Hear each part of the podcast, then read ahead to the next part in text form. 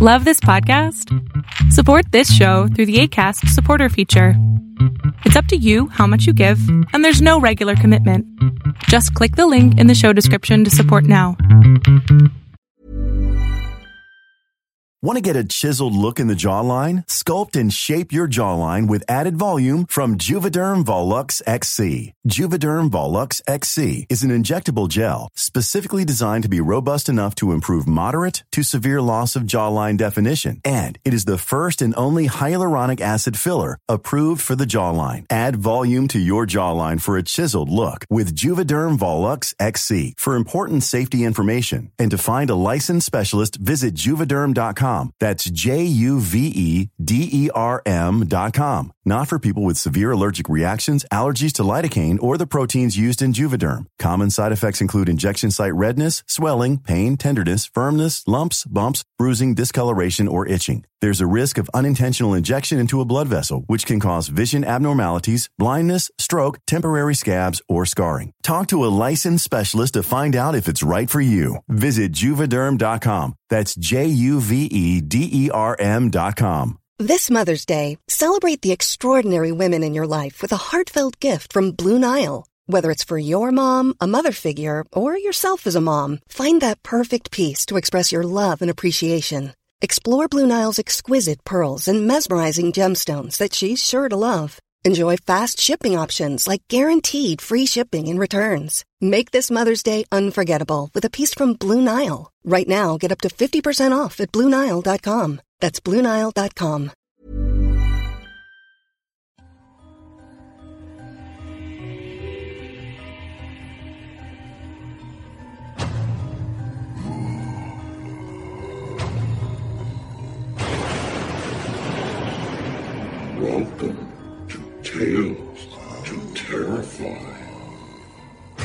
Welcome to Tales to Terrify, part of the District of Wonders network, featuring Starship Sofa, Crime City Central, and Protecting Project Pulp.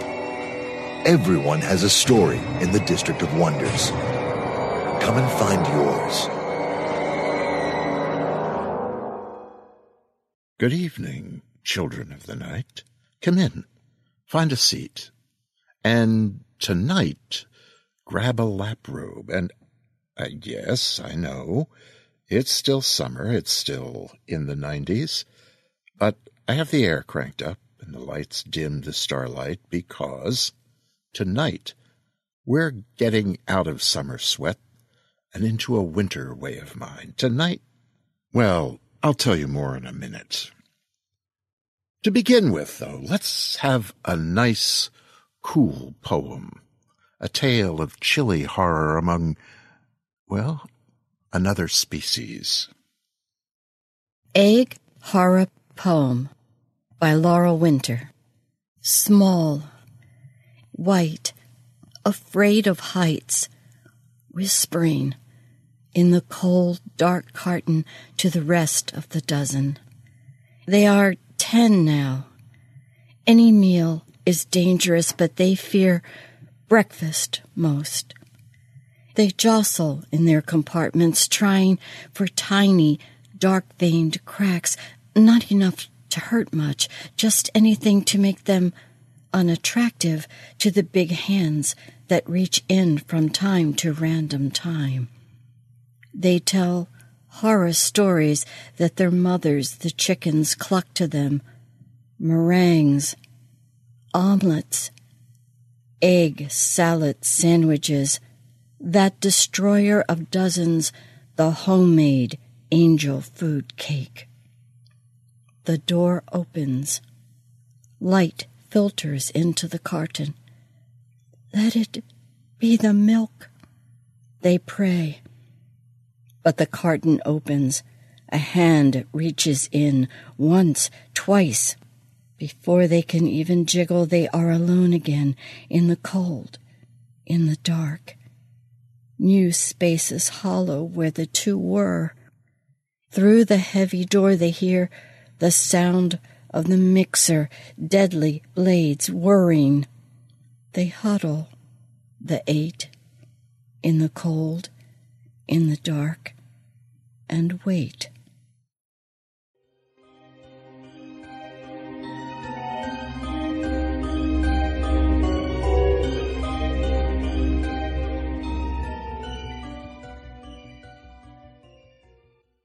As mentioned, Egg Horror Poem is by Laurel Winter. Laurel Winter grew up in the mountains and the skies of Montana and attended a one room country grade school with about a dozen or two students in grades one through eight. She then went to Absaroka High School, a 30 mile one way bus trip away. There were 33 in her graduating class. Her higher education has been somewhat eclectic, she says. It includes credits in English, physics, psychology from Montana State, and numerous writing and art classes. Currently, she's studying energy medicine. Her first novel, Growing Wings, was a finalist for the Mythopoeic Award for Children's Fantasy, and she's won back-to-back Rhysling and Asimov Readers' Polls Awards for the Best Poem, a World Fantasy Award for her novella Sky Eyes, and the 2003 McKnight Artist Fellowship for Children's Fiction. She has twin sons who have now graduated from high school, and Laurel belongs to a 13 pound black cat named Panther. We should introduce him to Mahler, the ink black cat of the Nook. Anyway, stop by her site at http colon slash slash www.laurelwinter.com slash. And thank you to Celia Santoro for reading that for us. Celia, uh, no surprise here, is my wife. She's read for us before. She is a retired teacher. She is a poet and an artist. Thanks again. Now to the usual. Donate. Yes. And when it comes out, buy Tales to Terrify Volume 1. You'll love it. And the important thing this week to say is that we need writers. Remember, I said earlier that one reason I finally said yes to Tony when he asked me to do Tales to Terrify was I thought this would be a great opportunity to give new authors a chance to be heard and get their work out into the world. See, I not only wanted to present writers we all know and love, Gene Wolfe, uh, Joe Lansdale, Stephen King, you know who they are, but I also wanted to feature work by people like Martin Montse or Mike Pincus, Alex Collier, B.C. Bell. The list goes on. So, if you're out there, and if you're a writer who writes the sort of things we do here, and if you've been telling yourself, geez, I'm as good as that, well, show us. Send us a story. Long, short, doesn't matter. We'll consider everything from short shorts to, say, 9,000 words. Send it using the usual format 12 point courier or Times Roman, double space, the usual, and send it as an attached file to. Are you ready? Get a pen. Okay. Tales to Terrify at gmail.com. That's simple, hmm? Okay, and the other usual things. Stop by the site contribute a few dollars to help us, stop by iTunes, give us a nice Friday night friendly rating. It all helps. And don't forget our sisters out there in the District of Wonders, Crime City Central, Protecting Project Pulp, and the Starship Sofa. Crime, classic adventure, horror, science fiction. It's as though I were young again. Well, we've got horror fiction for our listening pleasures here in the Nook. A tale set above the Arctic Circle in highly civilized Sweden. It's a story told by an English fellow with whom I've had a nodding acquaintanceship in years gone by, Mr. Steven Savile. Steve Savile was born on October 12, 1969, in Newcastle, England. He's a British fantasy, horror, and thriller writer and an editor who now lives in Stockholm, Sweden. His published work includes novels and numerous short stories in magazines and anthologies. He was runner-up for the British Fantasy Award in 2000. With his novel Primeval Shadows of the Jaguar, Savile won the Best Young Adult Original Novel for the 2009 Scribe Awards, presented by the International Association of Media Tie-In Writers. More about Steven Savile in a few chilly minutes because here, now, for your winter pleasure is The Horned Man by Steven Savile. The weather advisory upgraded the storm to class 2. I didn't know what that meant exactly, but it didn't take a meteorologist to know that it wasn't good, given the fact that the snowbanks at the side of the road were already higher than the car, and the air was so thick with squalling snow I could barely see beyond the wipers as they laboured to keep the windshield clear. Given what was happening outside, I figured Class 2 was basically weather speak for Snowmageddon. We were still about three hours' drive from Jukkasjärvi and the Ice Hotel, way up in the north of Sweden. The directions on the map said drive straight on to the end of the world and turn right. I wasn't sure where exactly the world ended. I couldn't see the edge for all the snow. I kept telling myself it was okay, we'd be in a warm bed soon enough, and tried not to think about the fact that the entire hotel was chiselled out of ice, bed included. We'd driven past a sports hall about an hour back, or the remains of a sports hall to be more precise. The sheer weight of the snow had brought the roof down. The world outside the car was white, just white.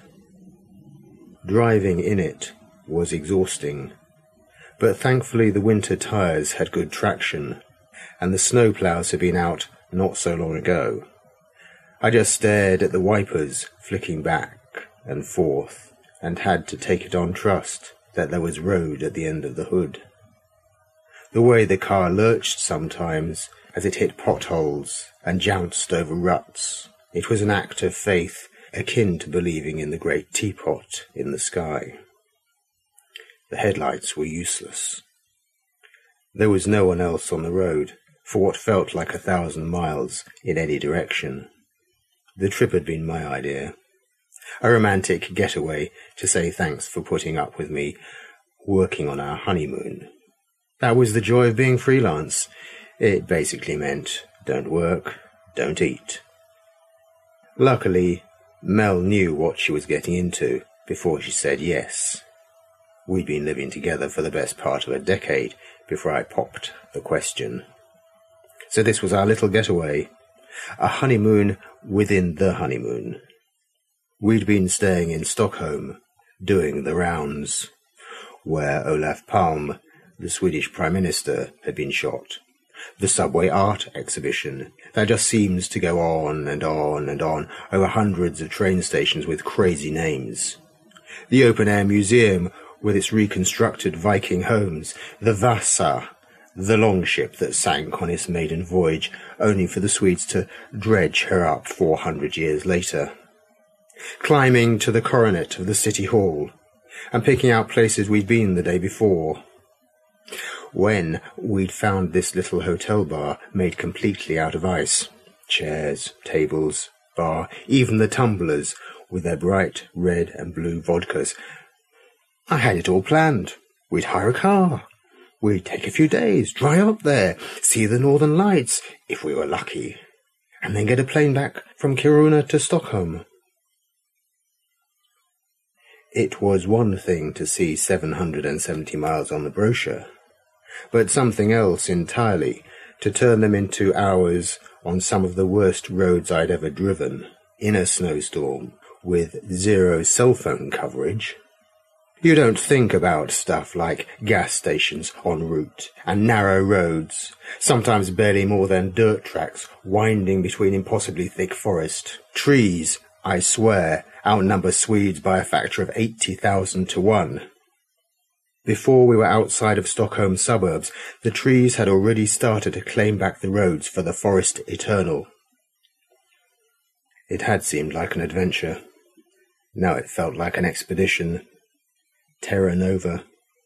With me cast in the role of the doomed Robert Falcon Scott, and Mel as my sleeping Oates. We might have been driving towards the wrong pole, but there was plenty of snow to make up for that. I turned up the heat. One of the best things about cars over here is that they have these wires woven into the seats. One flick of a button and your back and butt are toasting away nicely. Of course, that doesn't stop the Arctic chill from seeping in through the cold metal of the door. But compared to those explorers of old, I'd got a good thing going. I had the music down low because Mel was asleep in the passenger seat and I didn't want to wake her. She had a blanket pulled up to her chin. She was like a little child. Put her in a car for any length of time and the movement would lull her to sleep. Every few minutes I'd catch myself looking at her and wondering how I'd been so lucky. I liked to watch her sleep. That was my secret. Ever since that first night we'd slept together, I'd find myself staying awake a few minutes more just to watch her sleeping. I had started out listening to an 80s playlist Icicle Works, Killing Joke, Siouxsie Sioux, and a little Lloyd Cole. But after hours staring at the monotony of white, I needed something with a little more life to it, so flicked over to my party playlist.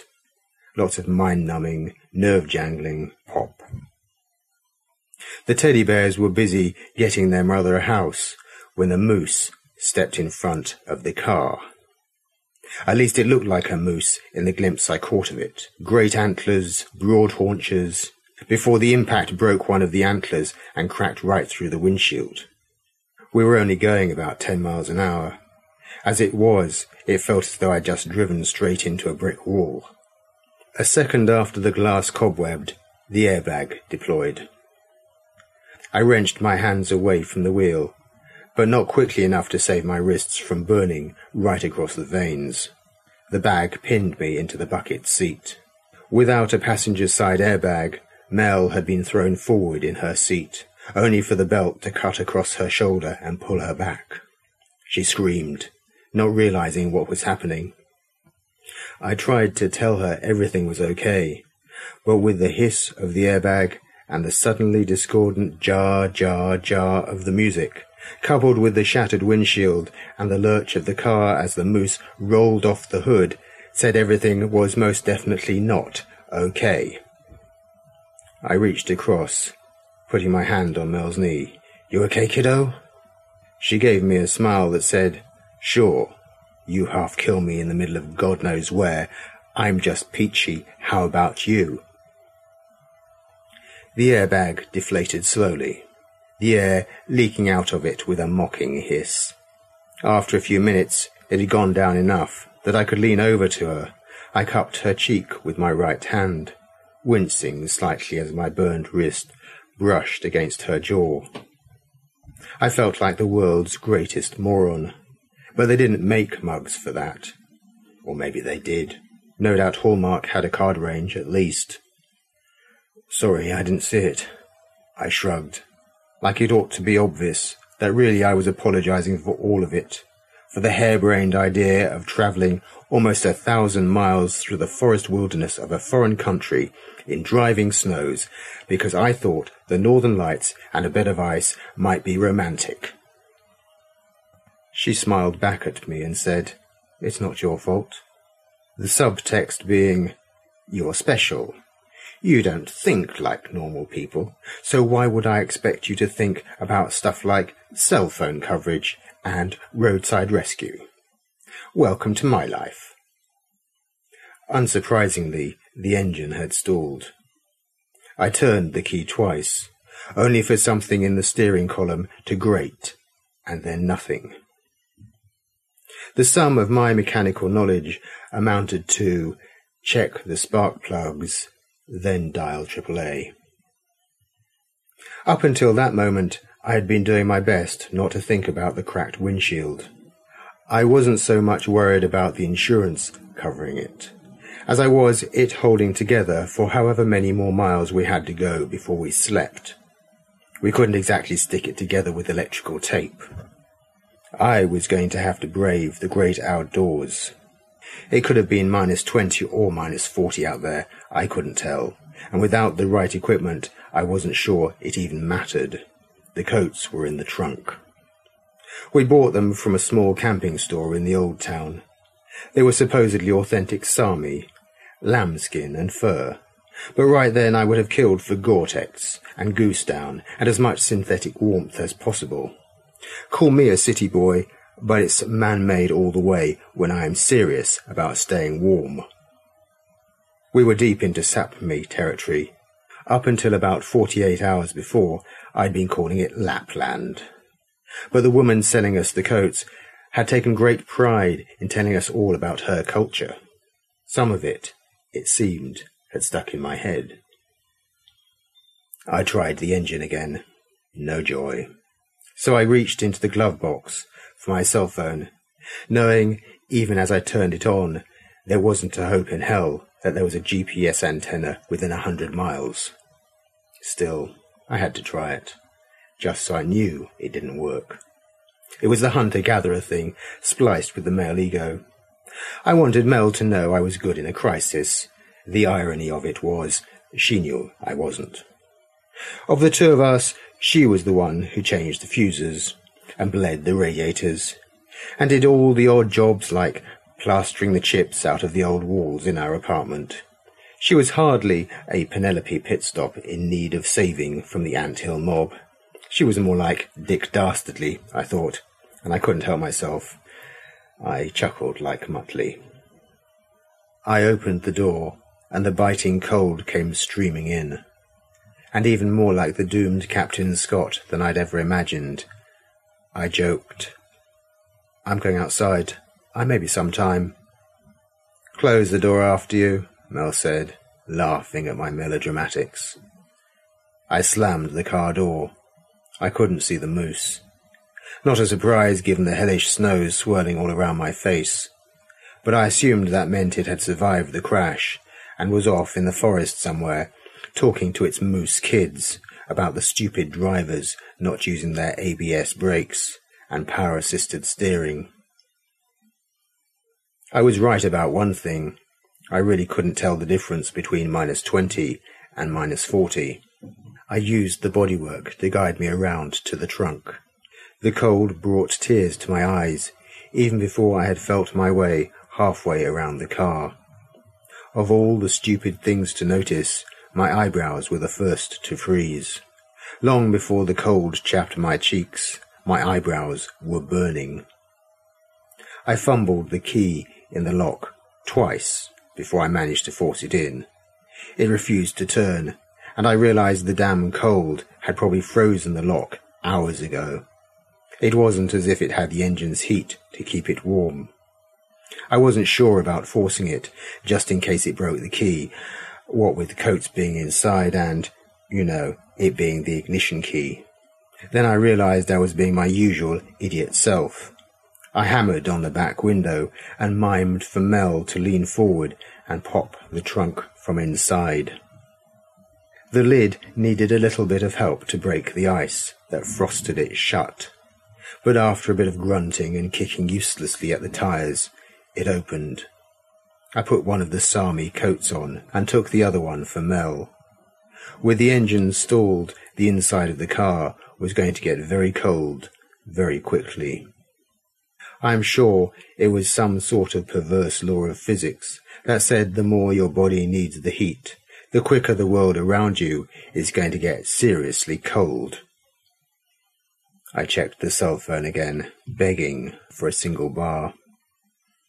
Hope as my dear old mother used to say, is for the hopeless. I was way past hopeless and into beggar territory, and I most certainly wasn't too proud. Even with the authentic Sami fur, it wasn't exactly warm. The wind whipped the snow around into my face, meaning I kept blinking every few seconds as a snowflake made it past my eyelashes. The damage was worse than I thought. The hood had caved in pressing down on the engine block, and the radiator grill was buckled. That was just the superficial stuff. I had no idea what was going on inside the finer workings of the machine. Leaning over the hood, I felt sure someone was watching me, but when I craned my neck, there was nothing to see but snow. I went back around to the passenger side door and tapped on the window.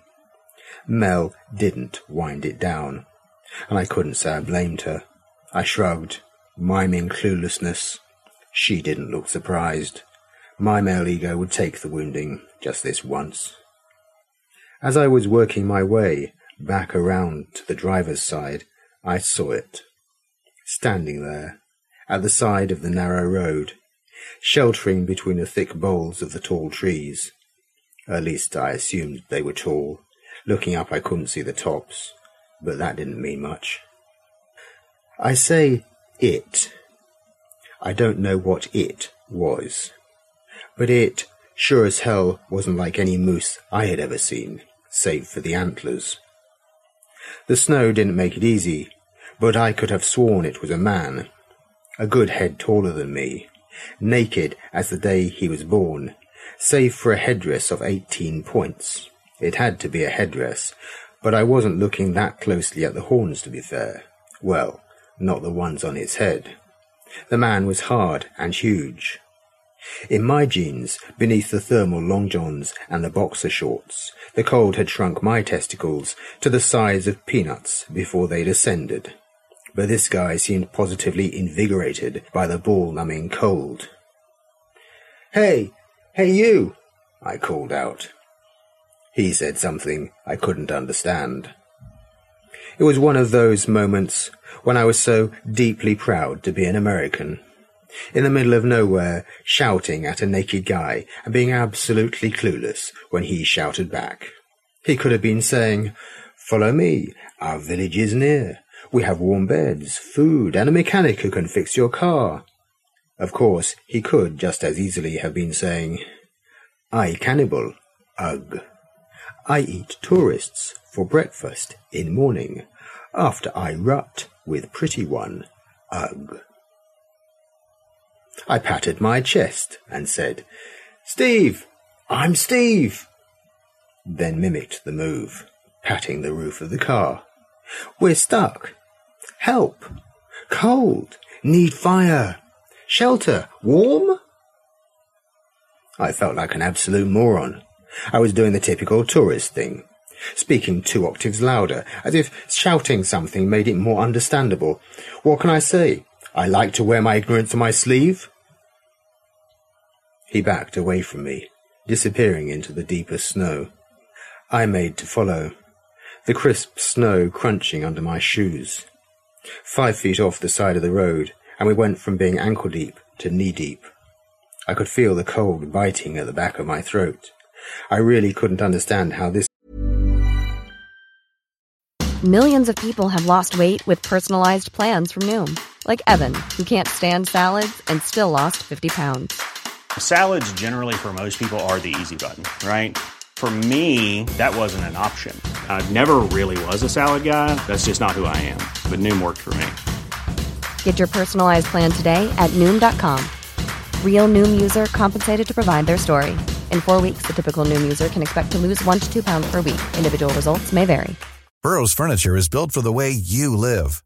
From ensuring easy assembly and disassembly to honoring highly requested new colors for their award-winning seating, they always have their customers in mind. Their modular seating is made out of durable materials to last and grow with you. And with Burrow, you always get fast, free shipping. Get up to 60% off during Burrow's Memorial Day sale at burrow.com slash ACAST. That's burrow.com slash ACAST. burrow.com slash ACAST. I'm Sandra, and I'm just the professional your small business was looking for. But you didn't hire me because you didn't use LinkedIn jobs. LinkedIn has professionals you can't find anywhere else, including those who aren't actively looking for a new job but might be open to the perfect role, like me. In a given month, over 70% of LinkedIn users don't visit other leading job sites. So if you're not looking on LinkedIn, you'll miss out on great candidates like Sandra. Start hiring professionals like a professional. Post your free job on linkedin.com slash people today. Guy could stand it. But I guess it was something about the body regulating its own temperature, keeping the blood flowing and all that. There's a reason people say crazy Swedes, after all. These were the guys who spent an hour sweating their butts off in the sauna, then ran outside naked, rolled around in the snow, and dove naked into icy lakes because it got the heart pumping. Running around their forest, in the bath, save for a set of antlers, was pretty much par for the course. And was this the thing that the car had hit? Not a moose at all, but some nutty Swede. Ten steps on and I was lost. The snow was disorientating, and if anything, the damned stuff was thickening in front of my face. My mind raced with a fake newspaper headline. Tragic couple found in frozen embrace. The words, I told you so, written in the snow. I couldn't see the car, and I couldn't see the guy. He knew this place. I didn't. Going after him was stupid. There was stupid, and then there was stupid. I made a choice and turned back.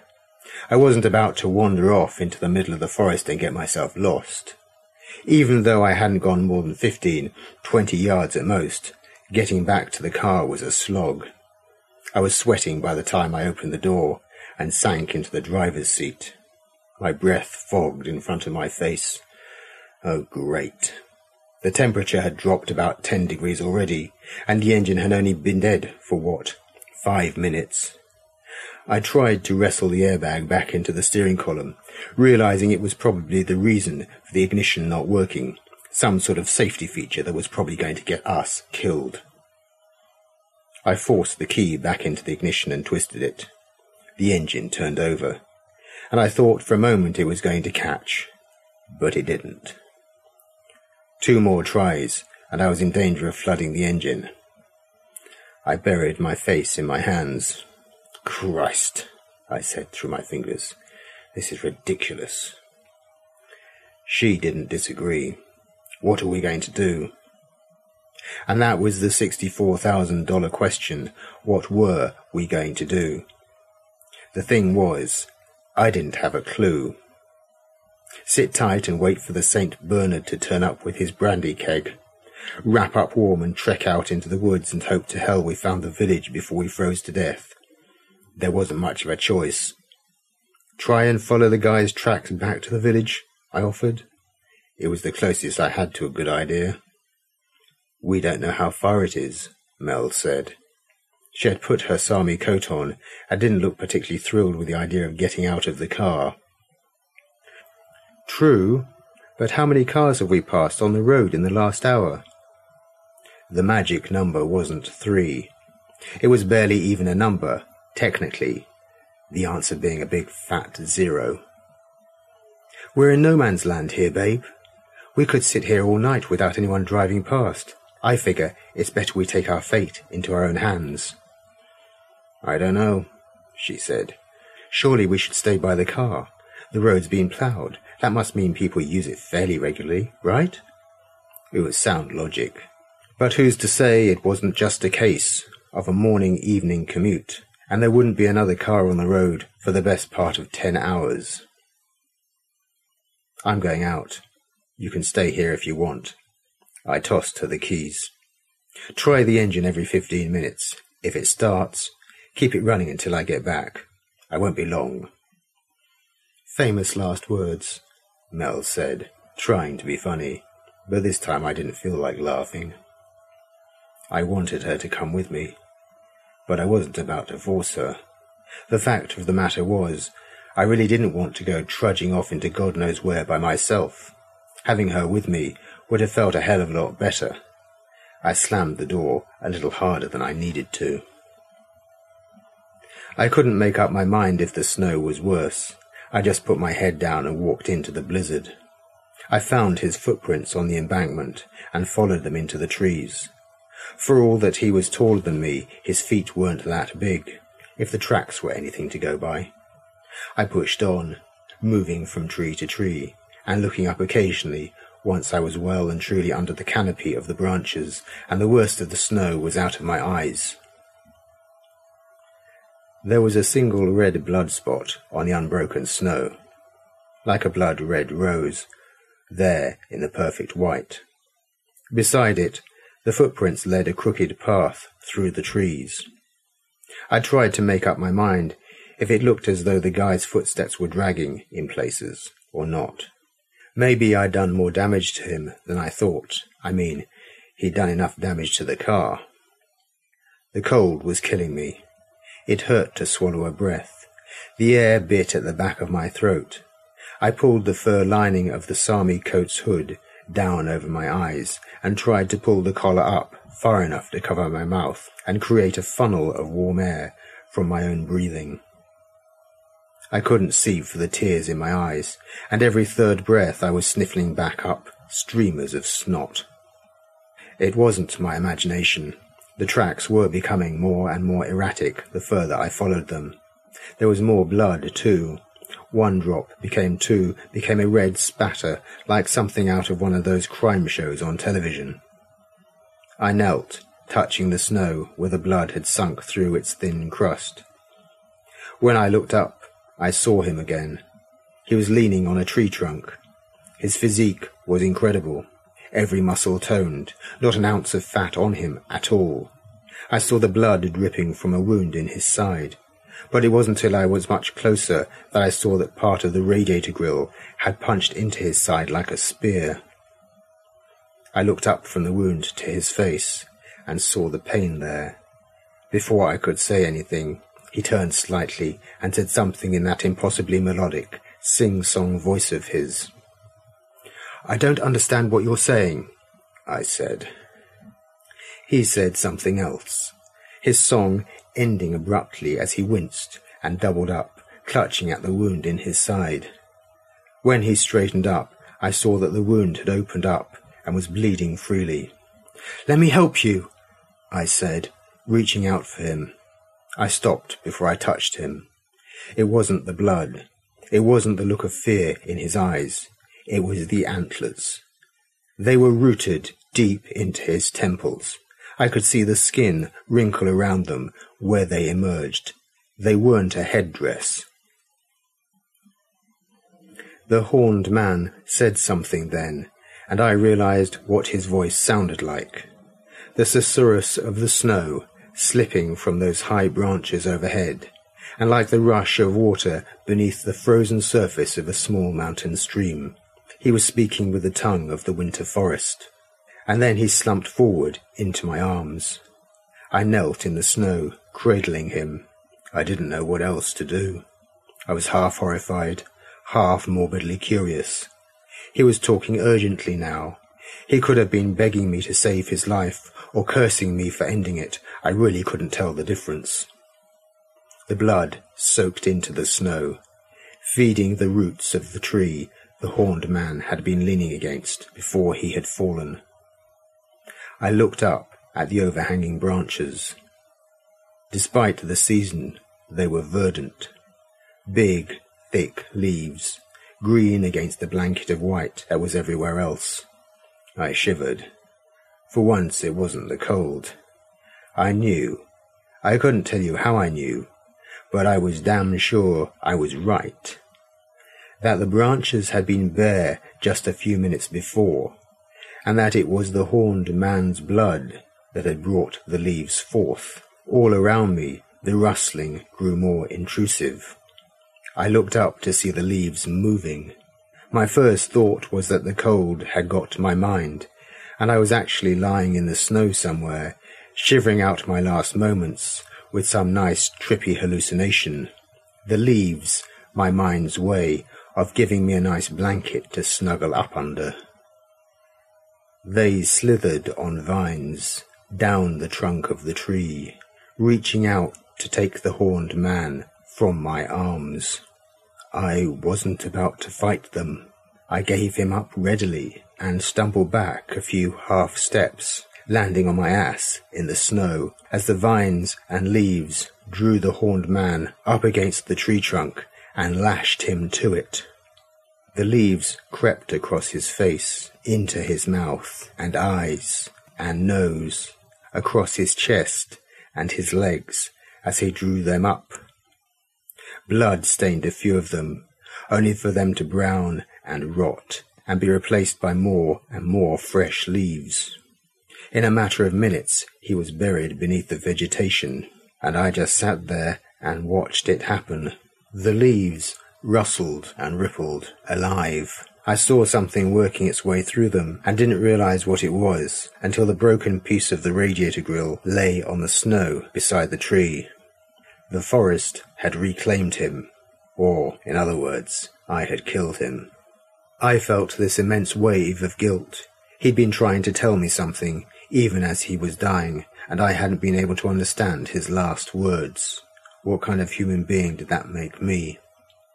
Behind me, something moved, causing the branches to rustle. I turned, expecting to see that Mel had changed her mind and followed me from the car. She hadn't. Instead of the love of my life standing there, I saw a raven faced woman sculpted from the banks of snow. Hypothermia. It had to be. That was a symptom of hypothermia, wasn't it? Losing my mind. That made sense, as much as anything did. But that couldn't be right, could it? When I'd hit the man with the car, the heaters had been working just fine. Neither of us were freezing. But surely I'd thought it was a moose. I hadn't really believed I'd hit the naked man until I'd been out of the car for a while. Not long enough for the cold to mess with my brain, though. Surely. I didn't know much about hypothermia, save for the fact that your skin turned blue because all of the surface blood vessels contracted to better keep your vital organs warm. I looked down at my hands. They were shaking. That was another symptom, wasn't it? Convulsions? Poor muscle coordination? I tried to think, but everything was just so sluggish. I pushed back the hood of my Sami coat and sat there in the snow, just looking at the leaves that twisted around a thick trunk of the tree. Then I looked at the snow and the bulging roots. There was blood there.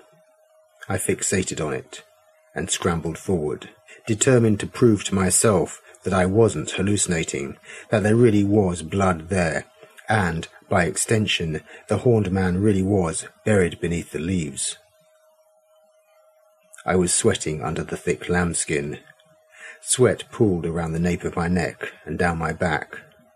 I pulled at the Sami coat, and then, without thinking, started to pull it up over my head. I shook myself off and rose unsteadily. My legs weren't good. I was clumsy. My head was spinning. I pulled my shirt off and stood there topless. It wasn't so cold, I realized. Far from it. It was blessedly cool. I slipped the buckle on my belt and undid the buttons on my jeans and kicked off my shoes and stood there naked in the middle of the forest. And it felt good, potent. I looked down at my body and smiled. I was hard, filled with the vitality of nature. I was alive with it. I knelt, dipping my fingers into the blood spatter, and wiped them down either cheek like a tribal paint. A bone-white antler poked through the leaves. I pulled at it, rooting frantically to untangle it from the foliage. A dead moose's head looked up at me with glassy eyes. I blinked, trying to understand what I was seeing. A moose? And then I understood. Transubstantiation. The man had been wearing a moose's head, but when it had been on his head, he had become the horned man. He had become the wild spirit, the hunter, the god of the beasts of the forest. And that was what was happening to me. I spread my arms wide, embracing the sheer thrill of the air on my skin. I couldn't understand how I had ever suffered the constraints of clothes. It was a life for a life. That's what was happening here. I'd killed the horned man, and now the forest was demanding a sacrifice from me. I had to stand in his stead. I had to grow my own antlers. I had to become the next horned man. But how? How could I grow horns? Was that what he had been trying to tell me? Had he been trying to share the secret to transubstantiation? Was there something I could do? A leaf, or a seed, or something that I could consume that would germinate inside me, linking me forever with the forest I was cursed to protect. Did I even have to grow them? Could I not don the moose's head and become the horned man? I could. Of course I could. I reached into the thick foliage, scraping away the frost and the snow, and pulled out the moose's head. I pushed it down onto my own head savouring the sudden thrill of earth magic that flowed through it into me. I was connected to all living things. I was connected to each and every tree, each and every root, thorn, and weed. I could feel myself changing. I could feel the blood thickening in my veins. I had to get back to the car.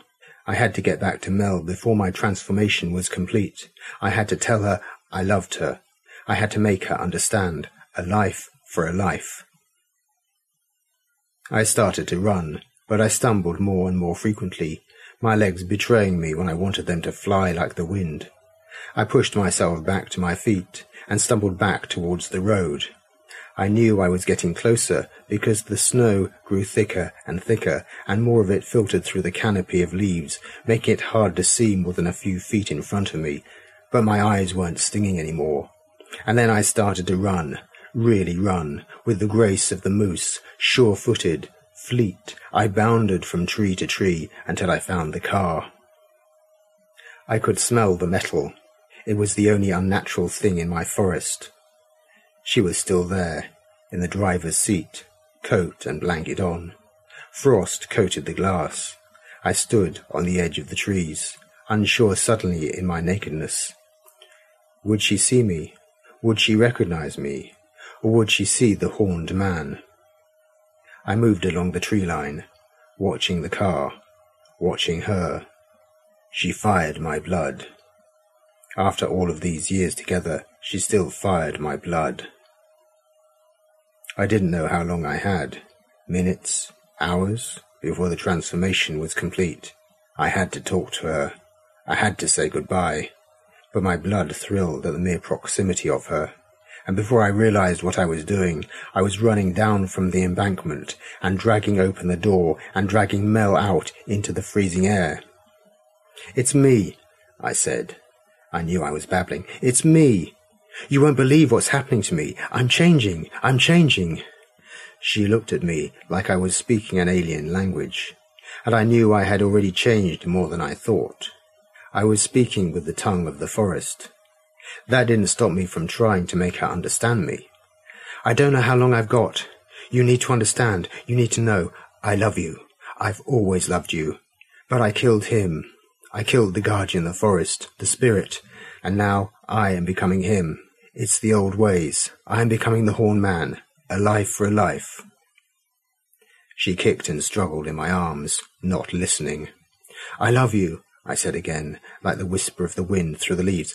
I love you, I love you, I love you.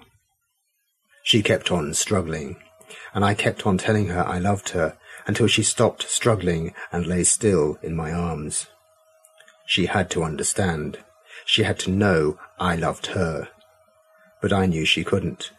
She saw my horns, and she saw a devil. She saw my nakedness, and she saw a beast. Could she make the change with me? Would she, if she were capable? She was shivering. It was the damned coat and all of those clothes. I knew that now. I started pulling at her Sami coat, trying to get it up over her head. She started fighting me again, I tried to soothe her, saying over and over, It's okay, it's all right. This is better, trust me, this is better. It's okay, it's all right. I fumbled with the buttons on her shirt. My fingers wouldn't do what I wanted them to do. And over and over, It's okay, it's all right, until the fight left her. I pulled at her trousers and pushed into her, savouring the warmth our bodies created. She was crying, tears of joy. They frosted on her cheek. And even as I lost my seed inside her, I knew it would germinate, that she would forever hold a part of the spirit of the forest within her, and that our love had cheated the life for a life pact. Two of us had been in the car when we hit the horned man, two souls, and two souls would be in the car when she drove away. I tried to talk to her, but I knew my words had become completely unintelligible now. I left her there, naked, in the snow. I felt more alive than I had ever felt. I moved back to the safety of the trees. The cold was enervating, an aphrodisiac.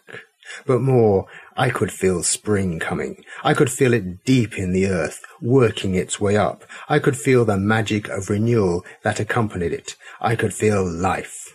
This was my forest now. We were bound. I watched as Mel dragged herself back toward the open car door, knowing that this time when she fumbled with the key and turned it, it would catch and the engine would fire up as it turned over. That was the bargain I had made in becoming the horned man. A life for a life. I had given myself so that she might live. But the needs of the forest were strong. The need to scatter its seed, for the spirits and the old ways to survive. So, at the last, we had been blessed with one last chance to share our love. I didn't watch her go. I couldn't bear the thought of knowing I would never see her again. Instead, I had to cherish the thought of my love inside her even now. She knew it was our last time together. She was sobbing as she slammed the door, breaking her heart. I turned on my heel and ran, naked, into the forest. The antlers had already started to take root in my skull. I could feel them burrowing in through the bone. This was my domain. I was the hunter. I was the god of the beasts. More cars would come. More travellers. More tourists. When I was tired, perhaps I would let one hit me and trade places. A life for a life? But for now, I was the horned man.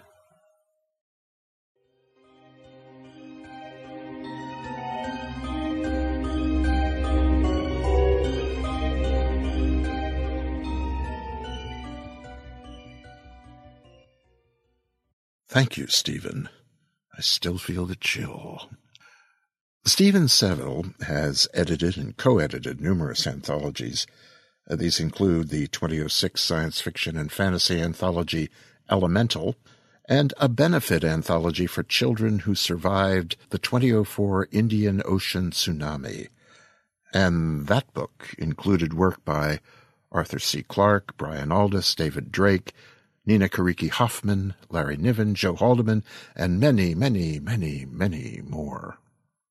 His novels include The Secret Life of Colors, Laughing Boy's Shadow, The Black Chalice, Hallowed Ground, co-written with David Niall Wilson, and For This Is Hell, co-written with Aaron Rosenberg. And even from Sweden, Savile supports the London-based Tottenham Hotspur Football Club.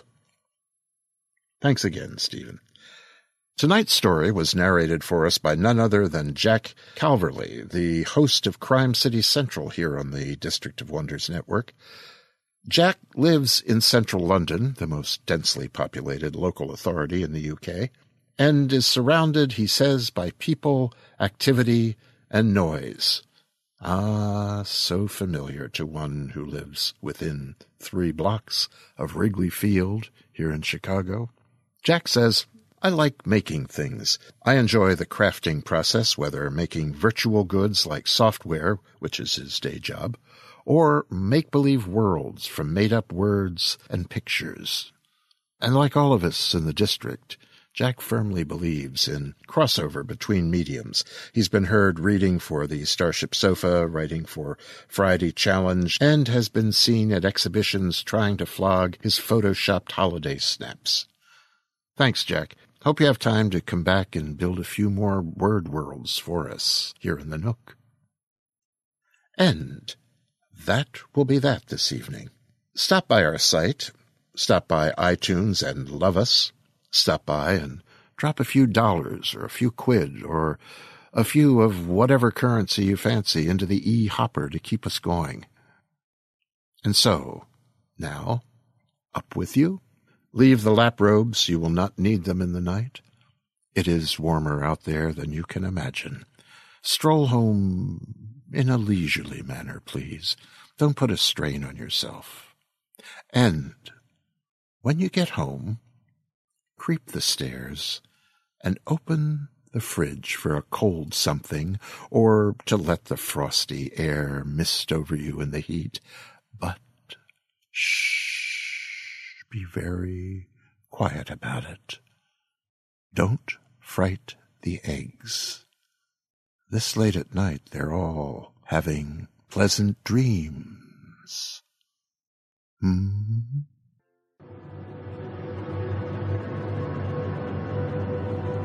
This presentation has been brought to you by the District of Wonders Network, dedicated to podcasting the finest genre fiction. You can learn more about the District of Wonders and their many literary productions at their website, www. A lot can happen in the next three years. Like a chatbot may be your new best friend. But what won't change? Needing health insurance. United Healthcare Tri Term Medical Plans are available for these changing times Underwritten by Golden Rule Insurance Company, they offer budget-friendly, flexible coverage for people who are in between jobs or missed open enrollment. The plans last nearly three years in some states, with access to a nationwide network of doctors and hospitals. So for whatever tomorrow brings, United Healthcare Tri-Term Medical Plans may be for you. Learn more at uh1.com. Planning for your next trip? Elevate your travel style with Quince. Quince has all the jet-setting essentials you'll want for your next getaway, like European linen premium luggage options, buttery soft Italian leather bags, and so much more. And it's all priced at 50 to 80% less than similar brands. Plus, Quince only works with factories that use safe and ethical manufacturing practices. Pack your bags with high-quality essentials you'll be wearing for vacations to come with Quince. Go to quince.com slash trip for free shipping and 365-day returns. districtofwonders.com. Thank you for listening.